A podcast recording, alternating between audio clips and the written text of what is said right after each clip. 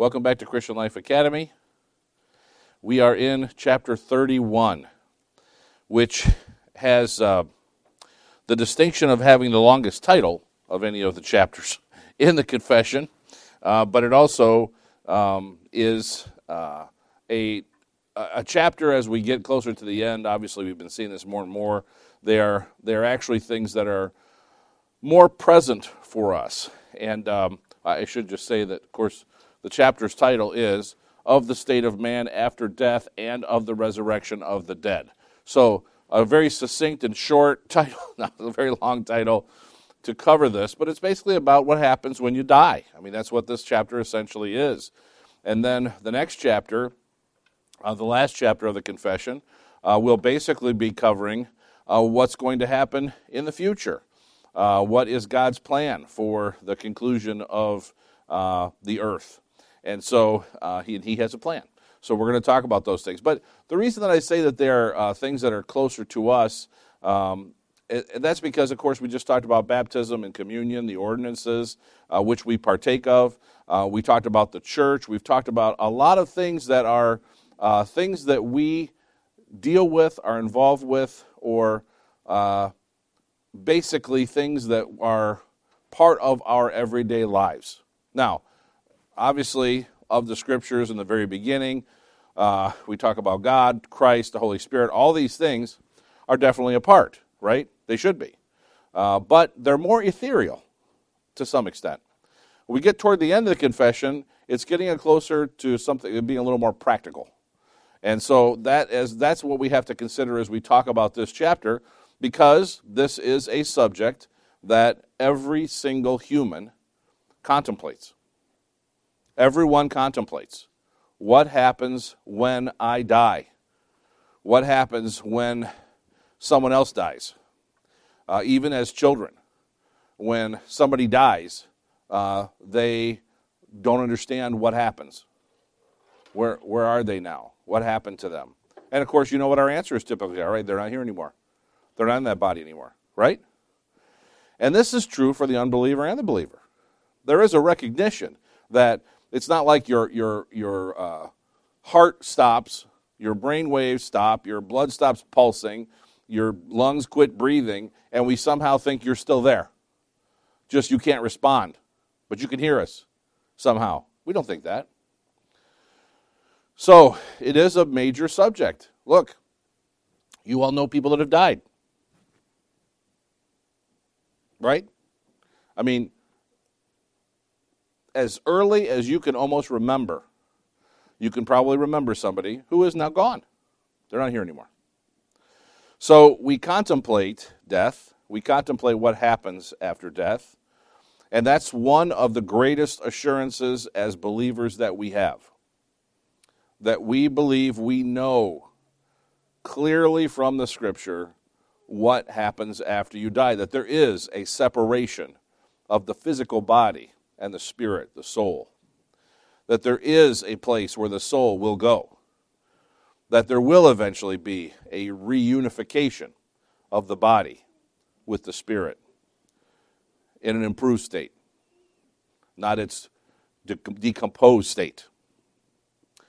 And that is hope. That is hope. Even man who does not believe in Christianity, does not believe, sometimes they'll claim they don't believe in God, they still have this fear. And the fear of death is very real. What if I'm wrong? What if there is a God? He's not going to be happy with me. Or, did I do enough good? Right? That's what most think. Did I do enough good to overcome the evil? What's the answer to that? No. No, you didn't. So, this is a very real subject for us. It's a subject that um, matters. It's a subject that we should know. And frankly, it's a subject that's not preached about enough. It's just not. Look, we could we could stand here, I could stand here, you could I could ask you to give me input and you could shout them out and we could talk about all the, the different concepts and things in Scripture that you don't hear regularly preached. Isn't that true? It it is true. Now, I want you to think about this. For most people, most people that attend church regularly, how often do they go? Once a week. Would you say that that's a fair assessment? Most do not go on Wednesday night. They don't go to a midweek service. They don't go to a Sunday school. They don't go to an evening service. They go to Sunday morning service. That's it. That's the vast majority of those that claim to be Christians do this. And in fact, most people who don't claim to be Christians but claim to be religious, it's the same for them. They go to synagogue once a week. They go to whatever their religious temple is, usually once a week. So, let's not even talk about Judaism and how long those services are, but let's talk about a typical Christian service. How much preaching do you get? An hour? Maybe. That's long. I mean, most people at a half hour, they start getting antsy. We get about 45, 50 minutes. That's, I mean, I don't know if you look at the clock, but that's generally where Brant's is 45, 50 minutes or so. That's once a week. So you've got 45 or 50 hours in a year. How big is the Scripture? How many books can you cover in a year if you cover every book on a Sunday? One book per Sunday. Think about this. Brant's is doing this on Wednesday nights. Psalms, way too big to cover on a Wednesday night. Right? Had to break it down a little bit. You'd be lucky to have the summary of one book of the Bible every Sunday for a year. And that's just an overview, that's a survey. How many Sundays can you talk about Christ? How about creation? How about the resurrection? How about Christ's teaching on how we are to live? How about all the stuff that's going on in the world and what our response should be? You see what I mean? You can spend a lifetime of Sunday morning worship services without hearing every doctrine and concept from the Bible, can't you? And I'm not talking about the really, you know, stuff you don't ever know about and you never heard about. And I'm not talking about that. I'm talking about stuff you've heard about. Now, a lot of preachers will preach exegetically. What does that mean? They take up a passage, usually it would be a longer passage or a book, and they preach through the passage. Are you with me on this? So Brant's is doing this on Sunday mornings, isn't he? Right now, what's he covering? Second Timothy. Good. Some popular. it's Second Timothy. It's good, Brant. He's in chapter two. So he's covering Second Timothy. Now, do you, do you know how many messages that's going to be in the end? Yeah. I have no idea. Okay, there you go. So, how do you not cover the whole book when there's tidbits and lessons and things in there that we should cover? I mean, there's, there's no question. There is a place for topical preaching. There is. And there is a place for exegetical preaching. You need both. Look, a catastrophe happens. Does it not make sense that you would hear messages on addressing the catastrophe? Or suffering? Or sovereign of, sovereignty of God? Of course, right? You would hear these things. And this would make sense because this is what the people need, this is what they're struggling with. Likewise, if Brant's, let's say next week, some issue comes up, and he knows that people in the, his body, his flock, are suffering from this particular issue. This is going on, and it's a problem, and he's not, they're not sure how to deal with it, and he knows that they're hurting. He could change his message and preach on that, right? And, and in fact, don't you want him to have, be able to do that? Yeah. You can go for a long, long period of time and never hear things preached about. And this is one of them. This is one of them. Now, we know what we think. We know the basics.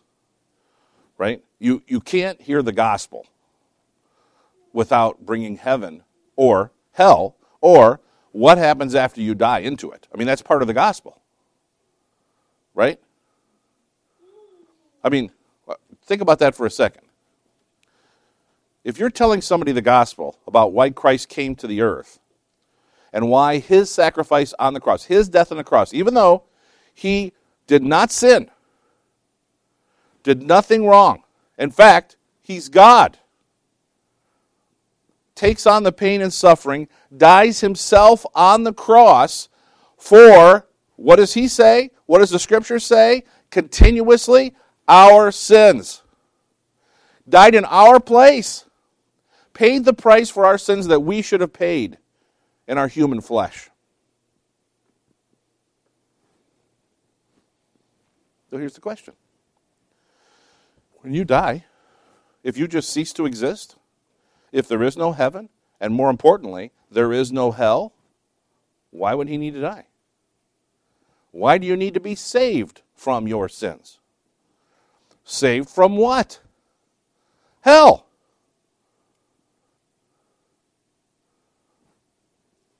part of the gospel is the realization that you have done something wrong. We all know it. We all know we have. We've done something wrong, and there's going to be a price to pay. God will hold us accountable for that. Now? No. You could pay the consequences of sin now, but again. So? Have you ever seen anybody that does something wrong and they never get caught? Yeah, all the time. Guess you want you, you say, well, I'm not sure if I've seen anybody done anything wrong and didn't get caught. Look in the mirror. Look in the mirror. You're, you're not paying the consequences for your sin now. You'd be dead. What we're concerned about is when God is going to enact his justice on us, which is going to be for eternity. It's going to be in hell. And that's what we're worried about. And that's what the gospel is about. Christ came, sacrificed himself for our sins so that if we believe on him, if we place our trust in him, we turn to him, we turn away from our sins, and we turn toward him, that we would be saved from hell. So everyone who's a believer has already heard this part of the gospel. And here's what we know we're saved from punishment, we're going to go to heaven. What's heaven? Well, we've all seen the movies, we know what heaven is. We think. Have you heard messages on heaven? Think about it. Have you? Um, this is not a critical thing. Have you? Maybe. Maybe not. And if it was a message on heaven, was it one? You think heaven's got more than we could cover in one message? Is there more in the scripture that tells us about heaven than one message? Yeah, definitely. We're doing it. We're going to be doing it. It's important for us to look at these things and for us to understand these things. And this is, heaven is probably as good a subject as any for us to recognize that our belief on something that God speaks to should be based on what God says and not what the culture says. It should be based on what the scriptures say, what the Bible tells us, and not based on what somebody put in a movie or in a book or in a poem or in a song or whatever. Now, if they base their song, poem, book, movie, whatever, play, whatever, if they put that, bake that based on the scripture, well, it's probably closer. But as soon as they add anything, it's not what the scripture says, it's their assumption. Now, we're going to get we're going to get into today and next week talking about what heaven is. Now we're talking about what death is. We're going to talk about heaven is. And here's what I want you to keep in mind. We don't know everything. Okay? We don't know everything. Now, if you can count on your hands, just if you, if you can count on your hands more than how many you can fit on your hands, more than five people that you know who have died, that after they were di- dead for a while, I don't mean like they were, you know, in the hospital and they were popping their heart or anything like that. Popping their heart doesn't sound right. Anyway, people that were dead, a couple days later, they came back to life, and you talked to them. Anybody more than five people that you know? Ah, nobody more than five people.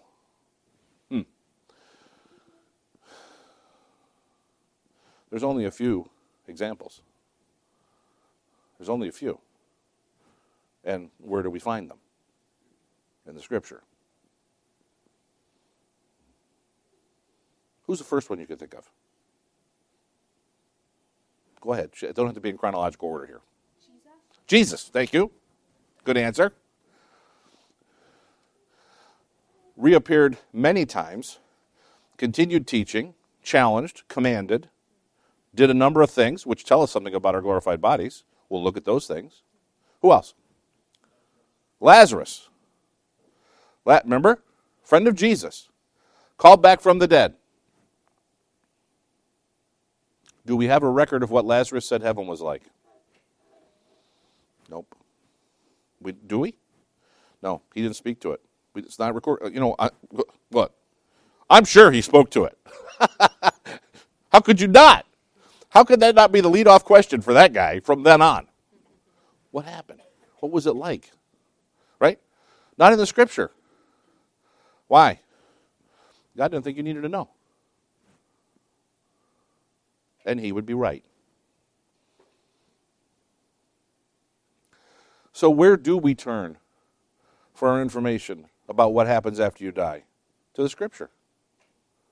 Christ spoke extensively about what was going to happen to believers after they die and what would happen to the wicked after they died. It's not the only place. We see it throughout scriptures. David wrote quite a bit about it in the Psalms. See it there. We see when the veil is pulled back and we get a glimpse of something that's happening in heaven or in hell. Job, just covered by Brant's on Wednesday night. We see God talking with Satan. Peeled back, we get a glimpse. We see in Revelation, John getting visions from God of what's happening at the throne of God. The believers gathered around the throne. We get a glimpse. Stephen sees God sitting on his throne, gets a glimpse before he's stoned to death. A number of things in the scripture where we see men who's got, who've gotten a glimpse of one or some part of heaven. And it's revealed to us. That's how we base what we know on heaven and hell. It's not based on opinion. It's not based on theoretical possibilities. It's based on what it says there. Now, do we know everything? I already said this. No, we don't know everything. We don't know everything. Okay, let me give you an example. All right? So, are you familiar with the story of the missionaries who went to the Auca Indians, Jim Elliot and others who went to the Auca Indians, this Indian tribe, and were trying to reach them to share the gospel with them, and they ended up getting killed. Uh, killed by the river. There's a very good uh, movie on this, done well, I think. Uh, tip of the spear? What is it? End of the spear? is the is the yeah, oh yeah okay that's right that's okay so let me tell you what they tell what they show in the movie again I just explained right this is a movie so this isn't scripture. Are you with me on that?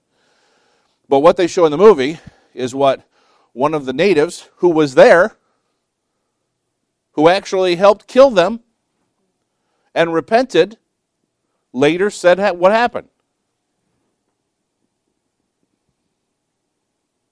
They saw angels take them to heaven.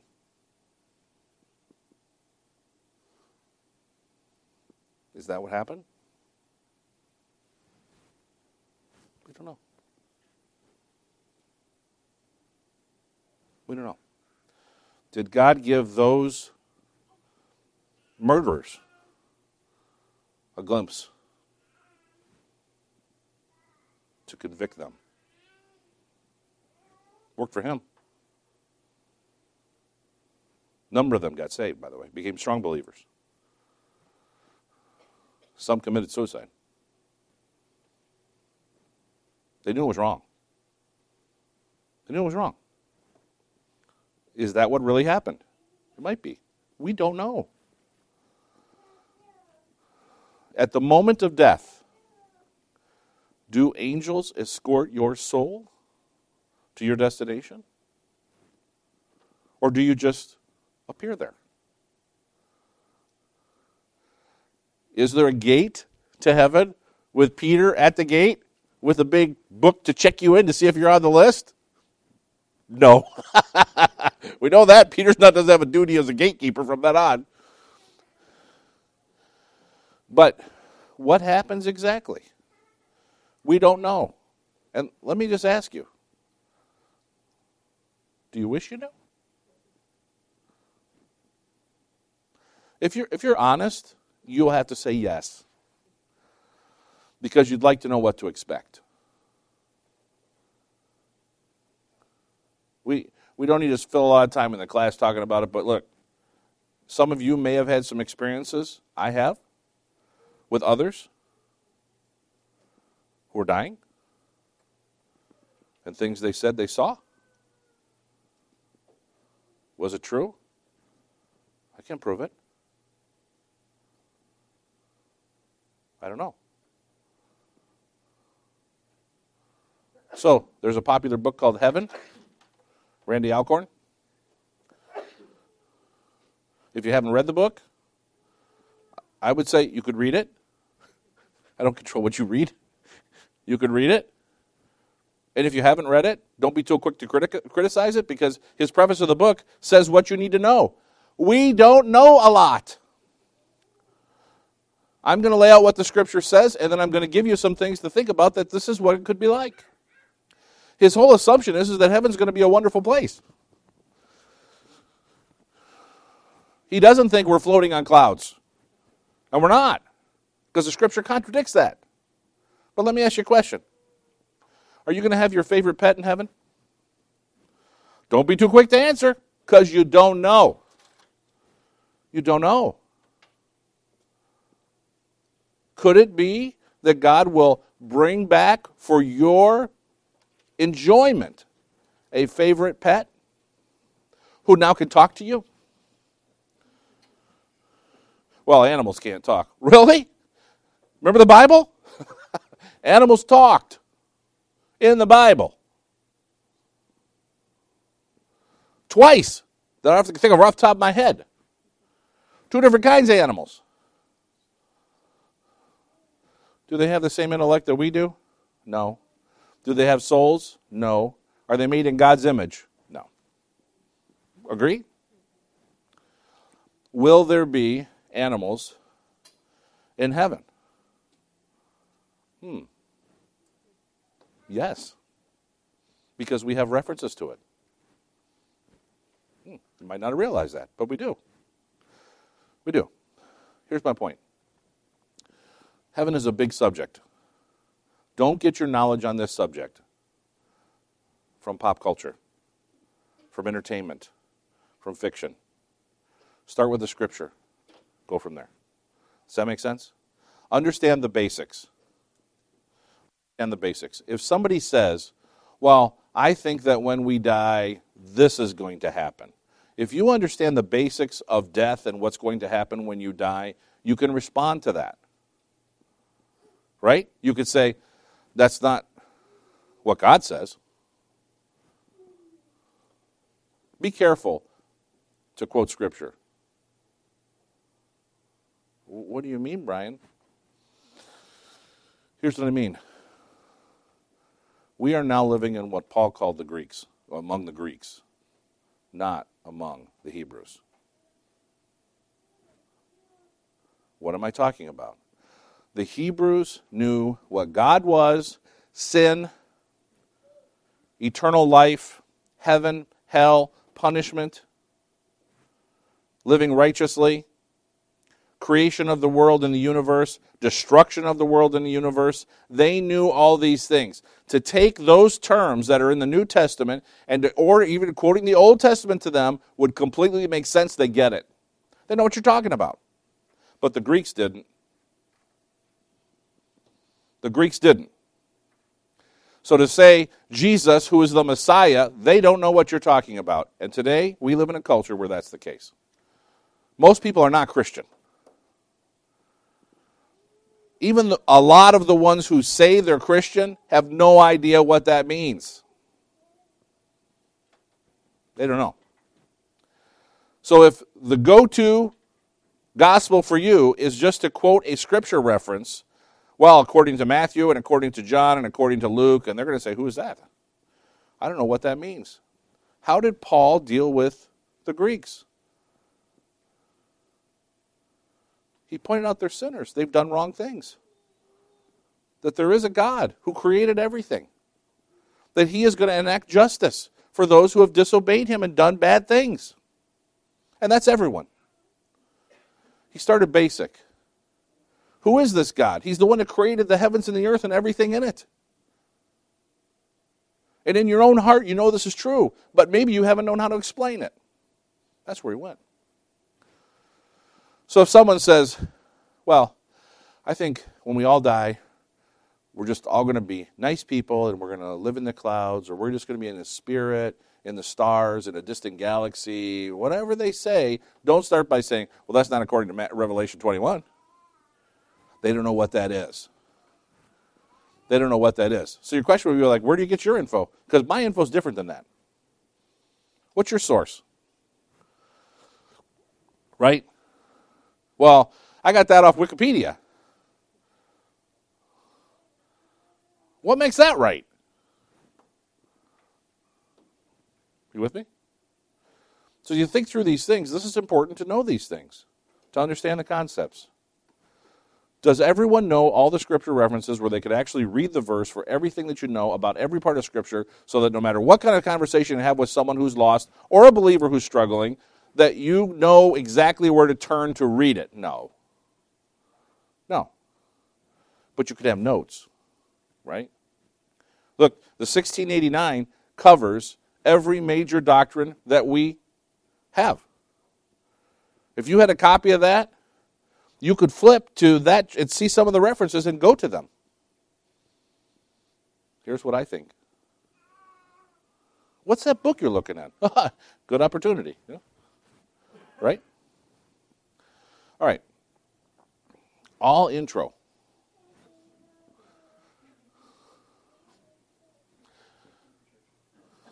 Time for church. And next week, I will not change the slides. We'll begin at the same place. All right. So, where we left off last time was we were talking about the distinction between body. First, we're in the intermediate state. So let's just as a quick further review.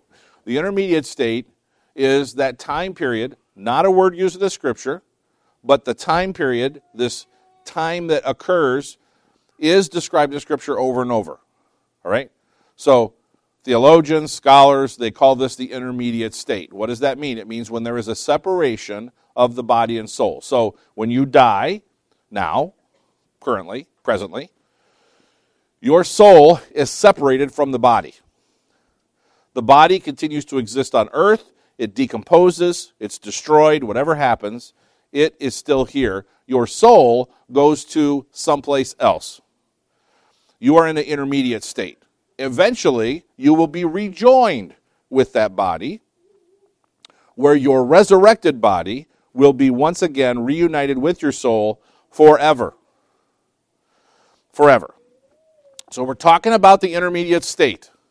Then we're talking about the distinction between the body and the soul in the intermediate state. In other words, what is going to happen to each of them in the intermediate state.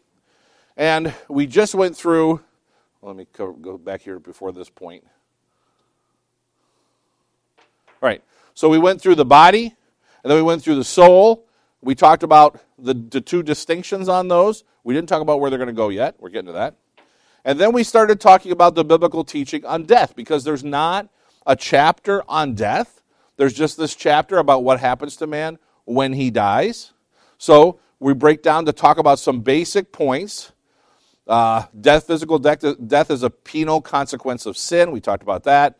Death, physical death, is a radical and unnatural separation of the body and soul, result, resulting in the decay and dissolution of the body and the nakedness of the soul. Why do we say it's unnatural? Because it's not the way God intended it. What did He intend for Adam and Eve? That they would live on, that there was not going to be a separation. It was only the result of sin that caused the death of the physical body. And eventually, the death of this body and the soul for those who are not believers. Death, physical death, is a sign and sacrament of the future eternal death of Adam's race. So, physical death today, as I just said, is a sign of what's going to eventually happen to the souls and the bodies. The sting of death has been removed for those in union with Christ. Okay. So, for believers, the sting of death is gone. We see this in the scripture the sting of death. What is that sting of death? Well, the sting of death is hell. It's separation from God. That's the sting of death. Believers will not be separated from Christ, will live on in paradise. However, we must maintain a holy balance as we approach the realities of death. We must not have, we must have, there's like a triple negative there. We must not have, or we must neither have a positive delight in the Wow. I don't know how I did that. I must have been like distracted. So here's the point you can't either have a positive delight in death or an attitude of indifference. That's not biblical. Neither one. You can't say, well, good, come on, death, let's go right now. I want to die. And drive all crazy. Right?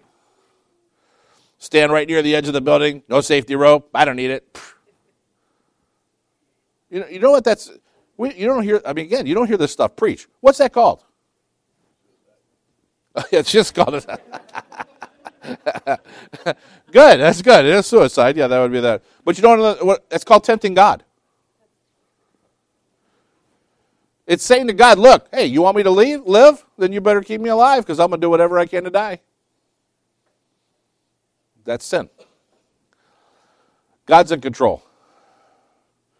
We don't, we don't like to, you know, look, just be honest. In your human nature, you don't want to really think God's in control. You don't really want to think He's sovereign. You want to think that if you do a better job with your garden, you're going to grow better vegetables. You don't want to think that if you don't want to think that, you know, if you don't that you don't have control. You don't have any control if you get in a car accident or not. Could you tempt God? yeah. Have you ever done anything in your car that you can't believe you didn't get in an accident and you didn't get in an accident? Everybody say yes if you're a driver. God's in control. Well, yeah, but you know, if I work out all the time and I eat everything perfectly that I should eat, and I am really careful about making sure I get checkups so that if I have any problems, they can address it right away, then I'm not going to die. Wrong. Cardiologist, my brother's church in his 40s died of a heart attack. Was a marathon runner unbelievably in shape, knew all the things. He had no symptoms whatsoever, had just gotten a physical, everything's perfect, died of a heart attack. Oh, praise the Lord. Sunday school teacher, strong believer. If God wants you, you're gone. If God wants to take you, you're done. He's sovereign. We should not either, double, triple negative here, want that to happen, nor should we be flippant about it. We should face death with courage and a sure hope, but also with the knowledge that it's a sad testament to the corruption of God's creation. That's how you should look at death. Death is sad. No matter, no matter what happens, you are saddened by a loved one's death. Why? They're not there anymore. Maybe you can't talk to them anymore. Maybe you can't ask them to forgive you for some offense that you did that you feel bad about. You never said it. Maybe you really enjoyed their company and you are no longer going to have that. They're not here. Maybe they left family members who are struggling and having difficulties, and you can you, you feel badly, especially for them. Look, in those cases, you're feeling bad for yourself and you're feeling bad for others. And that's appropriate to some extent. Don't wallow in self pity. But what you can't do is feel bad for the person that died. Because at this point, it's too late. It's done. There's no changing. Roman Catholics, they address that very human condition that we have where we feel bad for the person that died. How'd they do it? Oh, they're in purgatory. So, hey, you can pray them out and get them into heaven. They gave them hope where there wasn't hope. This person was evil but they were still my cousin, my brother, my son, my dad, whatever. Well, hey, no problem. If you give, light a candle, pray, get all your family to do the rest, you can actually pray them into heaven. They don't deserve it, but by the works that you do, you can get them there. That's what they, that's what they did. No, they can't. The only person that's ever existed that can do what's necessary for their sins to be forgiven was Jesus Christ. It was Jesus Christ. He's it. No matter how good you are, you're not going to help your loved one make it to heaven. Wherever they go, heaven or hell, is based on who they were when they lived. Now, let's realize something right now. I've been there myself. You know somebody who's who's probably not a believer And uh, look, honestly, you, that's all you can say. You cannot say that person was not a believer with authority. Why? Because you don't know their heart. We want to have hope that somebody who we saw as an unrepentant non believer, maybe they were a believer but were in a state where they had fallen out of God's grace because they were sinning, and God took them. Or maybe at the very end. Their heart was turned from stone to flesh. They believed, and they were accepted into heaven when they died and not sent to hell. We don't know. We don't know. The only ones that we know for sure are the ones that God tells us. Right? That's it. And by the way, very few of those. Very few. We know the rich man was in hell. Remember that? Remember that? The beggar walking with Abraham sees the rich man in hell, has a conversation. Remember that? How about Saul? Where's Saul? David and Saul. Where's Saul? Is Saul in hell? Is Saul in heaven? We don't know. Oh, you want me to hit you with a hard one? How about Judas? I know what you think. You think he's in hell. Is he?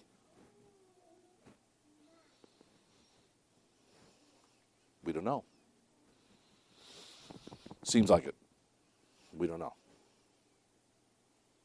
Don't ascribe hell to anyone it's much easier for us to describe heaven and much more accurate. You see the fruits of a believer, you hear the testimony of a believer, that looks real. It's easy to believe that that person is, is actually in paradise. And we're probably right. But look, there are plenty of believers who don't have fruit. Do you know any? Probably. Plenty. Or they had fruit and now they don't have fruit. Is that possible for a believer? Yes. It's possible. Yep. And what does God say, by the way? God says that He chastens who He loves. How much does He chasten them? He doesn't say. Is it possible that death is a chastening? Yes. Yes. Definitely. We don't know. We don't know. Don't assume you know who's in heaven and who's in hell. Yes, ma'am. Yes. But don't take it totally out of context because all believers do not stay true to God the whole time. There had to be some fruit, assuming that they were saved at a point where they actually had time to have fruit. The thief on the cross had no time to produce fruit. Right? Literally, probably an hour, he was alive before he was killed on the cross. No fruit. Is he an exception in some ways? yes. But notice that his belief did not involve him making a statement of faith like we expect. Did it? He just recognized Jesus Christ for who he was and told another guy, also on a cross. That was the sign of the belief that was true in his heart. Is it normal? No. The thief on the cross wasn't the normal, but it's still true. It's still true. How long had he believed? We don't even know that. Had that thief believed for a while? And Christ just acknowledged it when he made that statement? Or did that thief's heart turn right there on the cross? And he made that profession right at that moment. Well, see, that's what where hope is, isn't it? That those that we know who have died that they had a thief on the cross experience. At the very end, their heart was changed and they believed.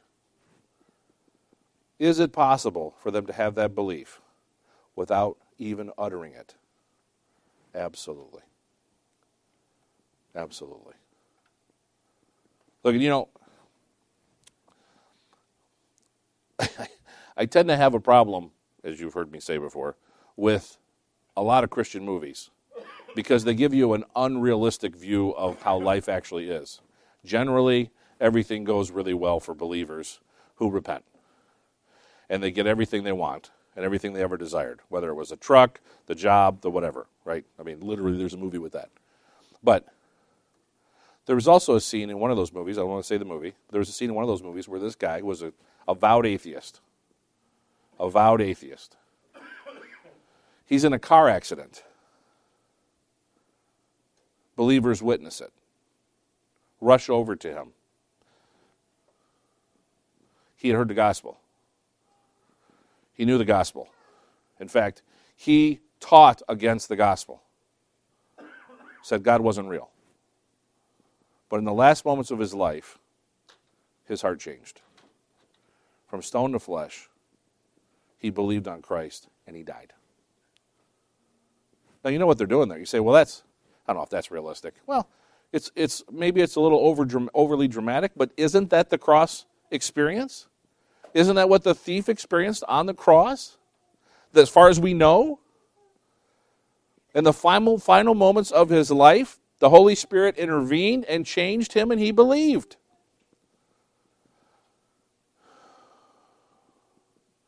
That's our hope. But it doesn't change reality because God tells us the reality. And we have to face it with courage. Death is not fun, it's sad, it's not natural, it's bad, but it's still real. Unless Christ returns, we're not going to avoid it. Every one of us here is going to die. We don't know when, we don't know how. But unless Christ returns, before you die, you will die.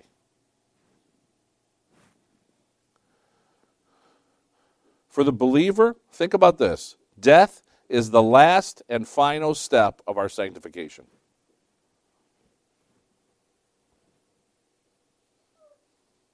What is sanctification?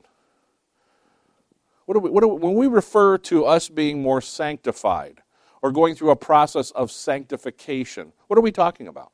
We're talking about us being more set aside for service by Christ. Look, sanctifying something is to set it aside for God. What do we call that upstairs? Well, it's hard for us not to call it something else. It starts with an A and a U and a T, and, and, it go, and the end is torium. But if we don't use that term, we call it the sanctuary. Why? Because it's a place set aside for worshiping God. That's why we call it that. And we ourselves, in our walk through life as believers, are in a process of sanctification. What does that mean? We are becoming more and more like Christ. At least that's what we're supposed to be doing. And God brings things and allows things to happen that will actually help us to become more like Him.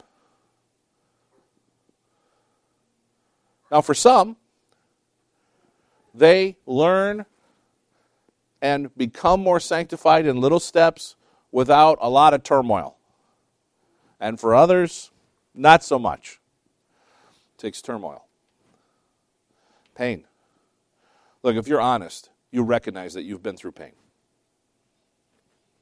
You've had struggles, difficulties, things that you don't like that you had to do or you had to deal with. God's purpose in all of that is to have you become more readily usable by Him.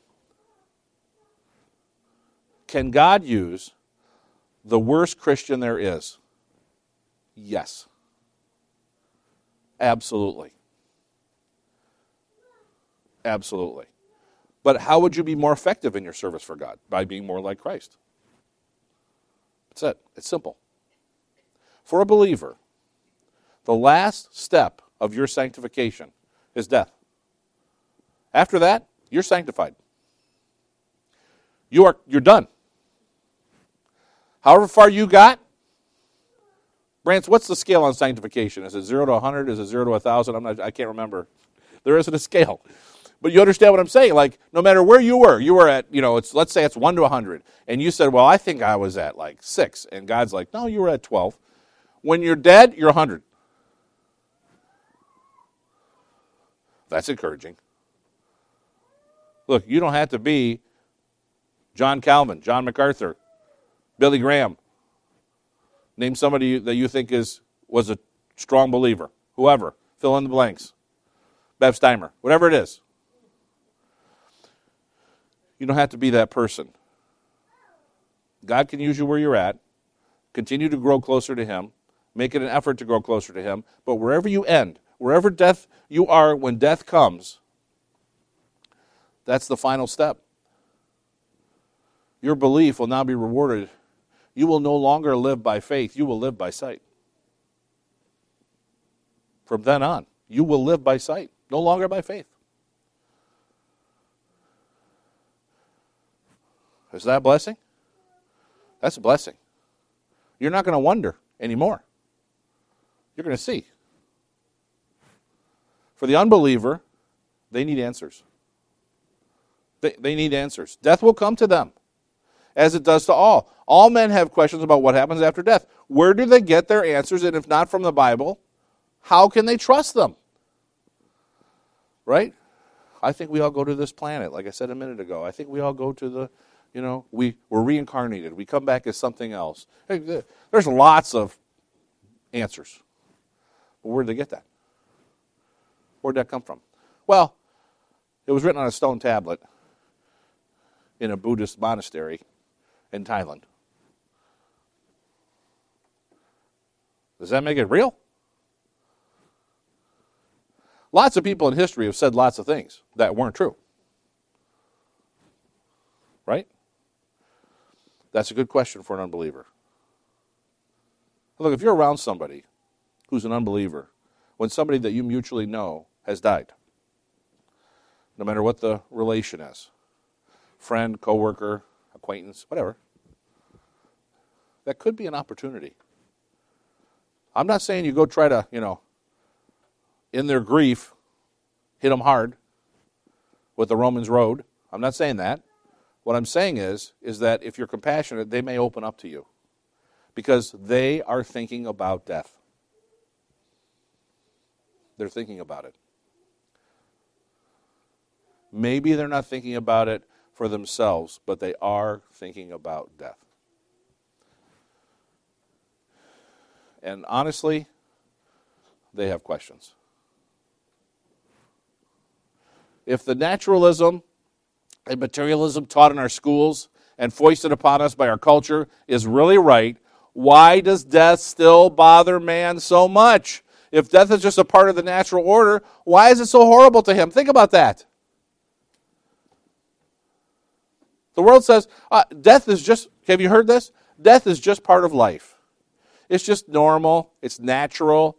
Have you heard that? Have you said that? Death is not natural, it's unnatural. God never intended for us to die physically. We die because of the fall. So, is it going to happen? Yes. Can it be avoided? No. Is it okay? Not really. As believers, we shouldn't fear it because we know. But the unbeliever doesn't. And a lot of them are scared. Now, if what the pop culture has taught them, if what the schools have taught them about evolution and all those things is true, they shouldn't fear it, should they? Because they're just going to cease to exist. That's what it teaches them. But man doesn't think that. He still fears it. Why? Because he knows in his heart that there is a God. That's why. Only with the understanding that death is a punishment, the penal consequences of evil, and a sign of damnation does death and our fear of it make sense. Human wisdom and feelings about death don't make sense. Think about that. If you know in your heart that there's going to be a punishment for the bad things you did, then your fear of death makes sense. You're afraid of it. If you think you're going to cease to exist, look, if people really lived according to how they tell them that the reality is of who you are and what's going to happen at death, why is there any restraint whatsoever? Why are people doing whatever they want to do to whoever they want to do it to, taking whatever they want, living however they want with no restraints? Because if they die, they just cease to exist anyway. What are they afraid of? The reason they have restraint is because they are afraid. They're not sure. You can be. You should be. You have the answer for them. That's important. That's important. The only satisfactory intellectual basis for understanding death is in Christianity. And if Christianity is true, all men must deal with its teachings and their own eternal destination. See, when you look at these different explanations of death and then how it's affecting man and what man thinks, the only explanation is what's true in Christianity. It doesn't make sense beyond that. Man has a conflict because he knows that those other things, I'm going to be reincarnated, they don't believe it. Oh, they try to delude themselves. Right until the moment of death, when they're screaming hysterically that they're going to die and they don't know what's going to happen. They've lost their, their belief that they're going to be reincarnated because it's real now. It's no longer a philosophy. It's no longer just some question that we're talking about that doesn't really matter. It matters. Here we are. Death for the unbeliever is the worst possible unknown that they ever face. It is no, nothing else in their lives compares to death. Nothing.